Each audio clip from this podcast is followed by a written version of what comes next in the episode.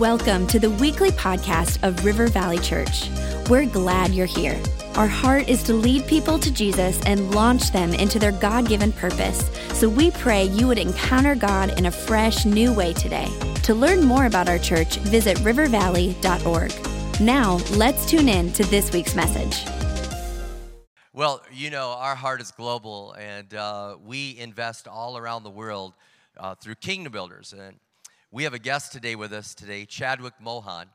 And uh, he is now the lead pastor of the church there in Chennai that his father started. And he's a friend of ours, friend of our church. We actually helped him start one of his campuses in the IT area. He said, We need a new, fresh, young campus uh, for those that are in the IT world. Could you help us do that? So we helped do that. And they also, along with his father, they came up with an idea that there are so many people in India we need to start these house churches. And they said, We've just got to do it. We, we could never start enough buildings, but we need more churches, and so we need more house churches. And they came up with an idea to start churches, and it costs $100 each. And I want to let you know that in the last six years, River Valley has invested 600000 in that.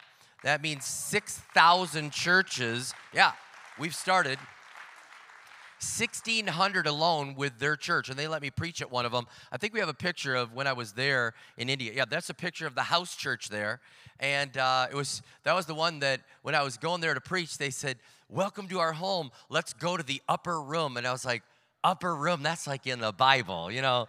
So they've got 1,600 of those just with their church, but their vision is to plant um, 30,000 of them and then start another 30,000 and their church is so large put in perspective like our room holds 1300 theirs holds 4000 and as I preached there they had 4000 here they had 2000 on the next floor 1000 on the next one 1000 on the next and as soon as I said amen, 4,000 people went out the exits that way, and 4,000 people started coming into the auditorium for the next service. You don't get a break. You say amen, and the worship team gets ready to start the next worship service. That's the church that they have. And uh, when I was over there, they had a 1,700, a 5,000. I mean, he'll tell you a little bit about what they're planning to build. But I just want to put it in perspective. You don't, we don't have a clue how big India is. America is about 332 million. India is now the biggest nation in the world, 1.32 billion. So they're a billion people more than us. And I tried to do the math. We were having fun with this before service. I said, if every pregnancy in America from this day forward was triplets, yeah, she just went, oh, Lord. If every birth in America was triplets, not an individual child, but triplets, it would take America 117 years of births to catch the size of India if they didn't grow a single person.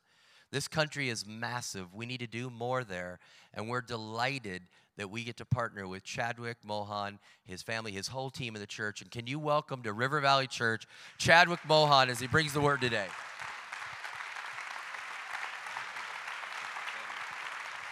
Thank you, church. Thank you. You may be seated in God's presence. Amen.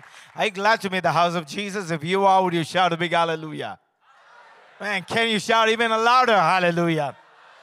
I mean, I'm so excited to be amongst you, and thank you, Pastor Rob and the family and River Valley Church for investing so much into our lives and into India. And I want each and every one of you to continue to pray for this nation people, people, people everywhere. And I believe that if we begin to pray and if we begin to send, if we begin to invest into the lives of people, God would save uh, this nation of India. And one of the beautiful things that is going to happen to this nation is that India, its land mass does not have enough space. So the 1.3 billion people cannot be accommodated in the space that of the land mass of India. And therefore, we're going to send all of them to United States of America please keep the doors open. I brought two of them into the church here, but I want to see a lot more right here. And God is going to bring once again a big revival upon this nation because every investment that you are going to invest into the rest of the world is going to be pressed down, multiplied, shaken together, and running over into this nation. And this nation will be blessed because of what this nation has done. And this church will continue to do what God has called you to do. Amen just to give you a little perspective of what's happening in Chennai, India, we have a little pictures, and Pastor Rob said, please show them off to our church. And so, so I have a picture of the present building. Do we have? Okay, that's our inside. Okay, that's what Pastor Rob was talking.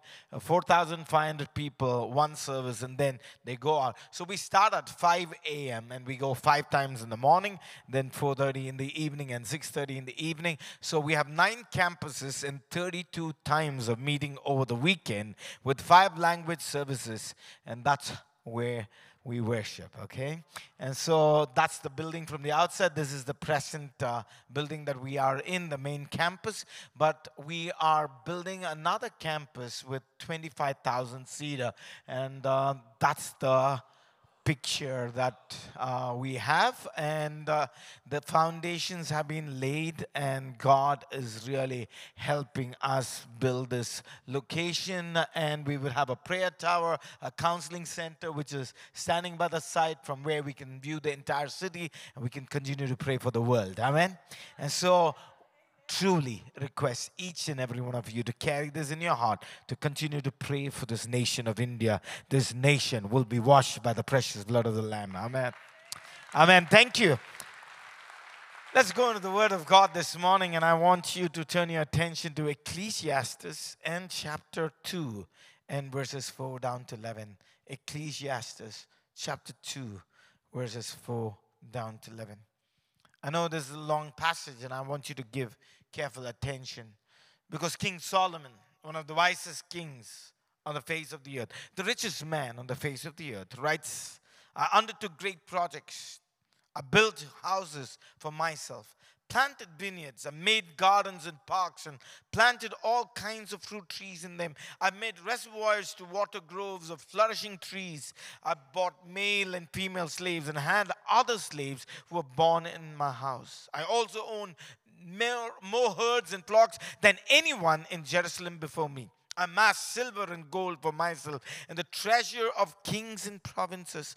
I acquired male and female singers and a harem as well. The delights of a man's heart I became greater by far than anyone in Jerusalem before me. In all this, my wisdom stayed with me. I denied myself, nothing my eyes desired. I refused my heart no pleasure. My heart took delight in all my labor, and this was the reward for all my toil.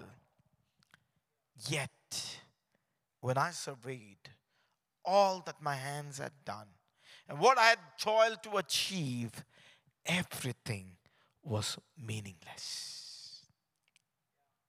A chasing after the wind nothing was gained under the sun. Nothing. This morning, the word is for this nation. This word is for the churches of this nation.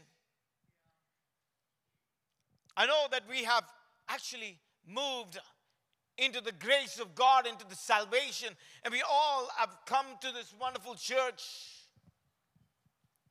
and sometimes we can do Sunday to Sunday, come to our services, but on a Monday through Saturday, we toil so much and we do so much.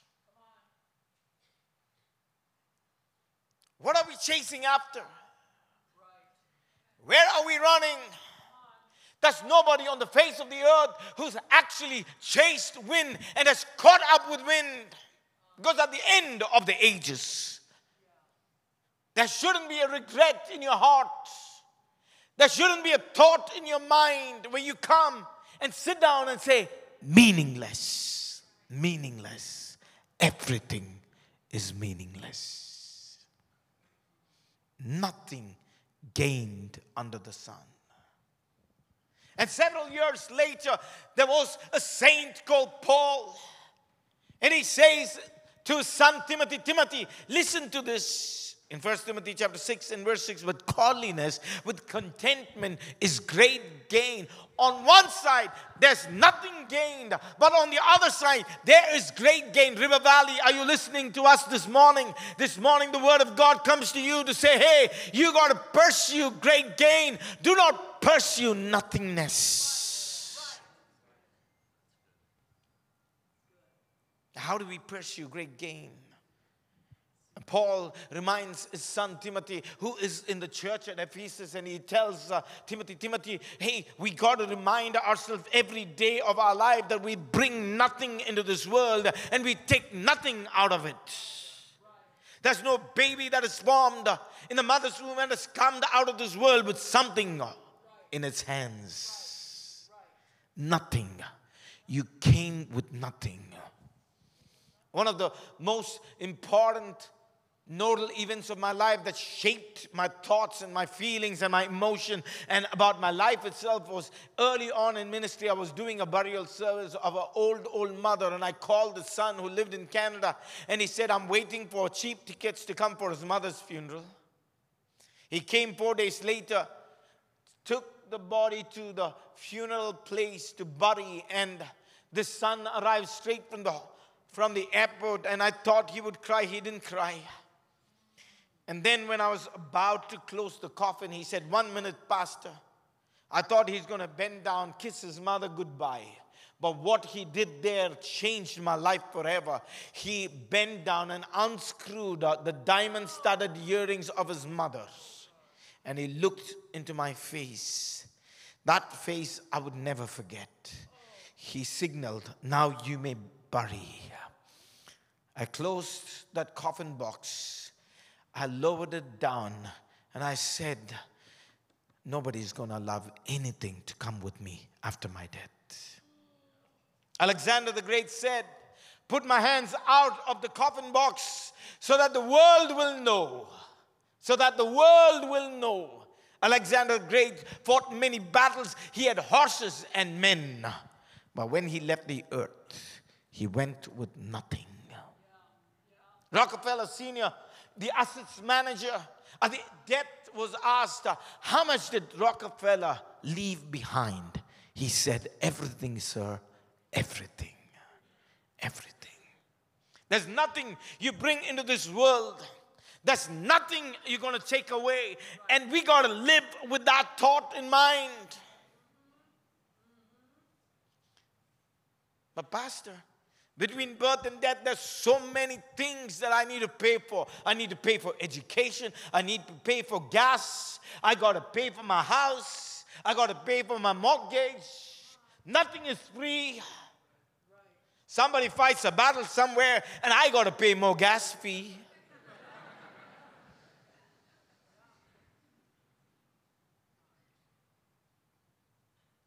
So, who will pay for me?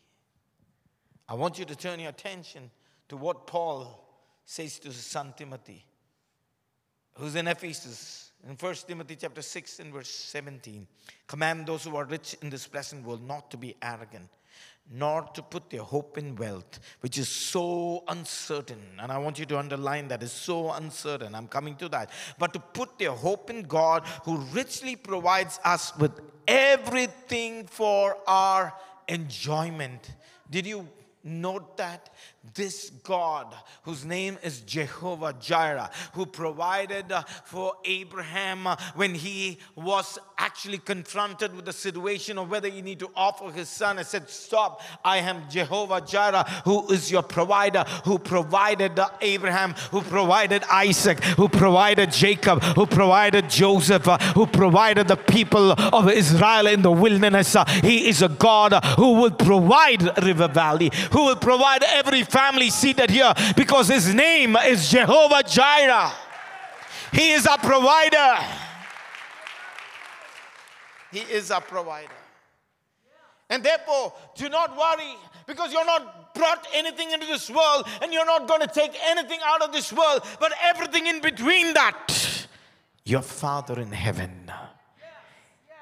If you, as an earthly father, know how to give good gifts to your own children, you who are evil know how to do that. How much more your heavenly Father?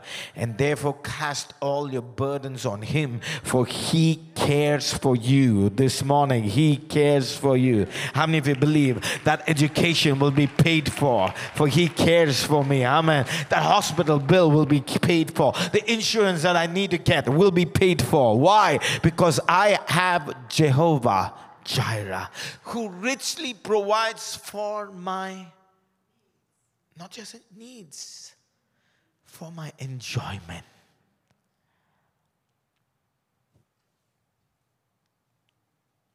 Thirdly,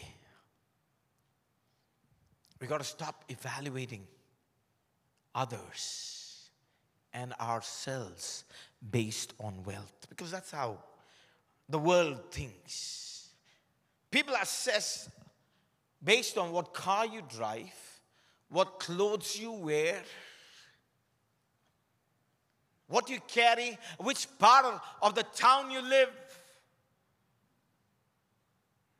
And because the world system and the value of the world system is that we actually evaluate ourselves and our worth based on things, on where we live, what we possess. That's the world system. Because the system of the world is operated by mammon. And therefore, our world system is such that, that even we evaluate our worth based on things. But I want you to know wealth is so uncertain. Turn to someone and say, Wealth is so uncertain. Is it okay to talk to one another? In this church, you don't look at one another? Or? Come on, look at someone and say, Wealth is so uncertain. Is that okay to extend that so a little more? The wealth is so uncertain.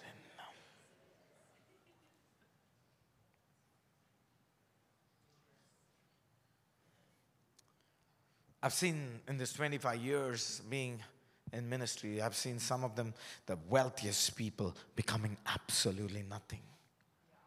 Because just one night, everything changed.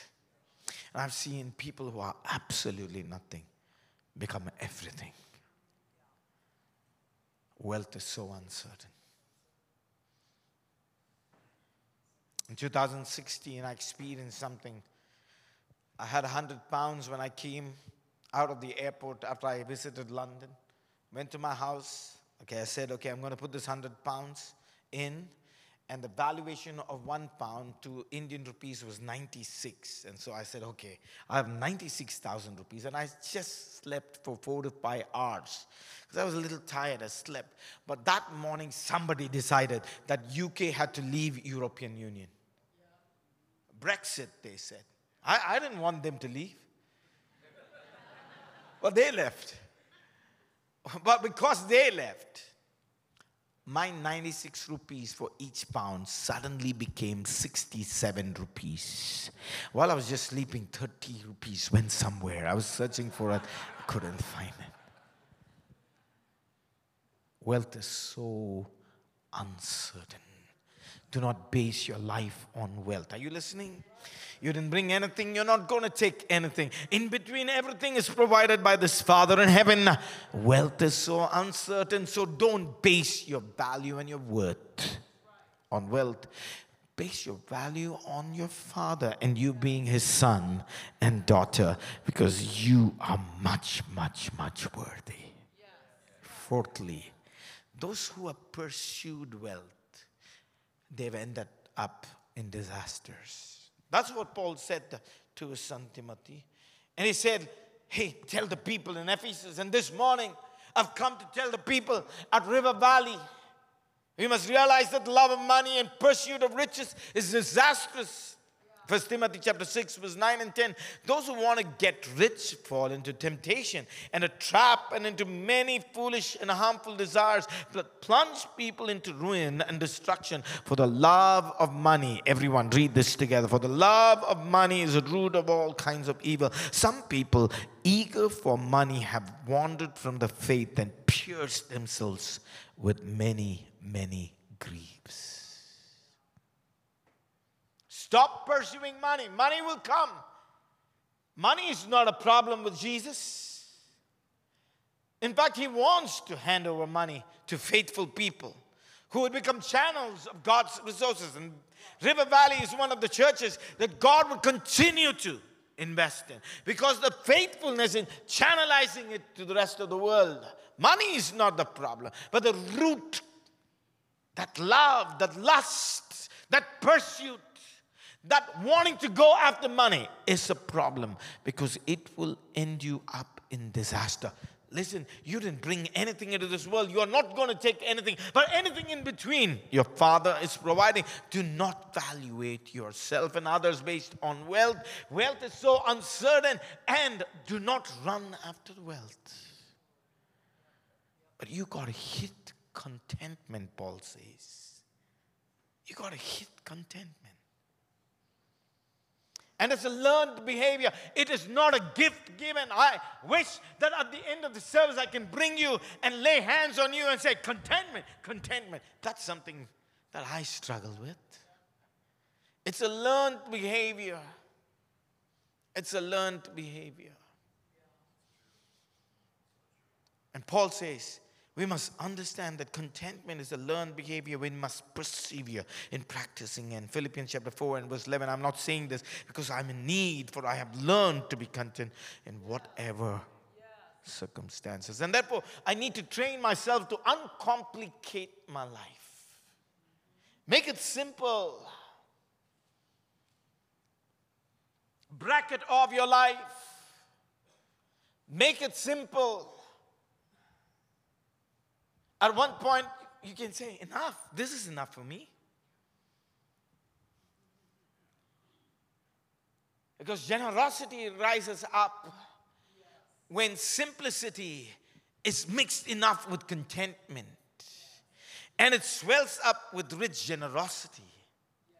And then you are no longer a person that is a consumer, but you are a person who is a contributor to somebody else. Are you listening this morning? If you're listening, would you wave out your hands and wow, man, everyone's listening this morning. You bring nothing, take nothing. In between, you are provided. You don't evaluate anything based on wealth because it's so uncertain, and you don't pursue after wealth, but you hit contentment. But this is the most important thing that I want you to capture, River Valley that the kingdom of God is of great value. Yes. The kingdom of God is of great value. The kingdom is something that you're not able to touch, feel, and experience now in the fullest form. But I want you to know that there needs to be a revelation that needs to be dropped down deep into your heart. And I pray that the Spirit of God would take the value of the kingdom and drop it deep into your spirit this morning. May you capture it. May you, may you, may you take it in. Because Jesus says, in Matthew chapter 13, verse 44 to 46, the kingdom of heaven is like treasure hidden in a field. When a man found it, he hid it again, and then in his joy went and sold all he had and bought that field. Again, the kingdom of heaven is like a merchant looking for fine pearls. When he found one of great value, he went away and sold everything he had and bought it. Not the things of this world, not the money of this world, not the cars of this world, not the houses of this world, not the best of the best of the best of the clothes of this world. But I want you to know that the kingdom is of great value. Yes, yes. If you ask me, what's the kingdom? The simplest, I know it's not as simple, but the simplest way by which I can explain to you the kingdom his kingdom is about people,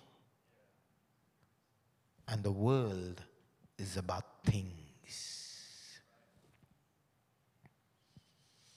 Kingdom is about people, and the world is about things.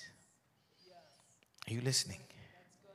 Because people are eternal beings. Whether they come to Christ or not, they are eternal beings. If they come to Christ, they would be with Him forever. If they didn't come to Christ, they will be without Him forever. It's hell. Without Him is hell. With heaven, is with Him, to be with Him. And that's what you and I are engaged. That's what River Valley is engaged in. It's about the kingdom, it's about people. This is of great value. It's not just valuable for this earth, this forever and ever and ever and ever. Are you listening? It's forever. It's forever. It's forever. And may you capture this ever in your hearts. And because I know that I bring nothing and I take nothing, because I know everything in between for this world will be provided, because I know I don't have to evaluate life according to wealth because wealth is uncertain, because I know that the pursuit of wealth is going to be disastrous, because I know I need to hit contentment, because I know the kingdom is of great value. The Spirit of God is asking River Valley, River Valley would you radically reprioritize your life to build His kingdom?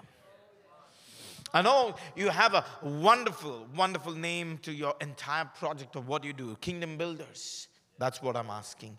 But it requires a radical repositioning of your life. A radical repositioning, a radical reprioritization and that is what the Spirit is asking. Man, He wants space in your schedule. He just does not want your Sunday 9 o'clock to 10 15. No, He wants it all. He does not want uh, some money that you give, He wants it all. In fact, He's saying, If I have you, I have it all. If I have you, I have it all. If I can have you, I have all of your time. If I can have you, I have your family. If I can have you, I have your car. If I can have you, I have your home. Your home with Him can change that street. Your home with Him can change the entire locality because you are the light, you are the salt, you are the change, you are the transformation. That is what the Spirit wants. He wants you. And that requires a radical repositioning, a radical reprioritization. Are you listening? Jesus says, Give it all in, give it all out. Luke chapter 9, verse 24 to 25. For whoever wants to save their life will lose it. But whoever loses their life for me will save it. What good is it for someone to gain the whole world and yet lose or forfeit their very self? In 1 Timothy and chapter 6 and verse 17 to 19, Paul says, Command those who are rich in this present world not to be arrogant, not to put their hope in wealth, which is so uncertain but to put their hope in God who richly provides us with everything for our enjoyment. Command them to do good, to be rich in good deeds, to be generous and willing to share.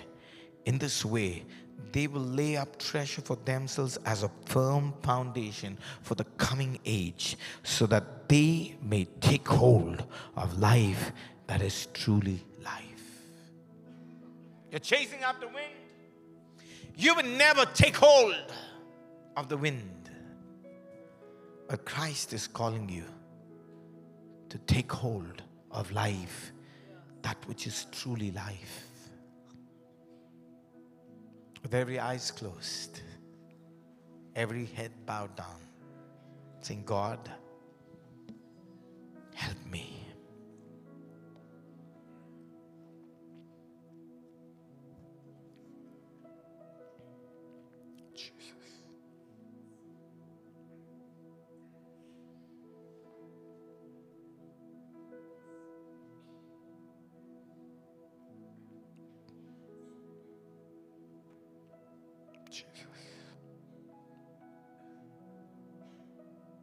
Allow the Spirit, would you just lift your hands and allow the Spirit? If you want to stand to your feet, just stand. Everyone standing and just opening up your arms towards this God and surrender and say, God, drop this revelation of the value of the kingdom. Because the moment I, I capture it, everything begins to change. Maybe sometimes I making my own efforts is not helping, but would you drop this revelation of the value of your kingdom? Jesus. Thank you, Jesus. Help me with this radical reprioritization of my life. I'm going to invite Pastor Rob. Would you please come, Pastor?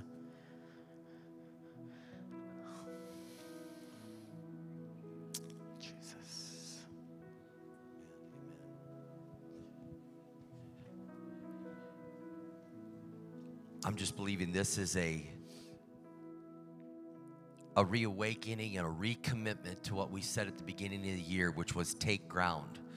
That we want to take ground, that we just don't want to sit back passively and and let life just dictate what's happening but we're saying, God, we take a posture to advance your kingdom. We take a posture to make a difference. We take a posture to take ground, and we're not just gonna sit back and respond to whatever comes our way. We're actually gonna go out and be active in what you want us to do. And we said at the beginning of the year, we'd reprioritize and we would take ground, we would go after it. And I'm praying right now, and I want to pray over you. I want to ask Chadwick to pray over the church that we would take ground, that we would reprioritize and make His kingdom, our Lord's kingdom, the focus, and we'd reprioritize all over this place and at all of our campuses. Could you stand if you're not standing and join us? I want us to pray that we'd reprioritize to be about the kingdom and about taking ground and about moving forward for His glory and right now. So if you receive this, you want to take ground, put a hand up in the air, at least one, put two up, and receive this as Jesus. Chadwick prays over us. Jesus, hallelujah. Everyone lifting up your hands and everyone just saying, oh, Lord, I want to take hold. I want to take ground. Everyone say this take hold. I want to take hold of life and I want to take ground, oh, Father. I want to take hold of life that is truly life and I want to take ground. And I thank you, Jesus, for what you're doing in River Valley this morning. I pray that the Spirit of God once again will be blown upon us fresh. Spirit of the living God, flow, flow, flow afresh on us, oh Father. And I pray that you will rekindle our hearts, rekindle our hearts, oh Father. Renew our minds, oh Lord God. Reposition where we are. I pray that there will be no slack, there will be no laziness, there will be no, oh Father, falling back on the commitments. And I pray that we will press on, press on, oh Father, to take hold of that which is life, to take hold of that for which Christ Jesus has taken hold of this church, taken hold of families, taken hold of individuals. And I pray that we will press on towards this upward call. And I thank you, Father, there is a clear line of battle and there is a battle cry and a battle call. And I pray, Jesus, that River Valley will be worth, that it will be cleansed, that it will be, Father, circumcised on the things that needs to be circumcised. And I pray, oh Father, purified and sanctified. I pray the Jordans, oh Father, will be crossed, Red Seas will be crossed, Jericho walls will fall down, bitter waters will change.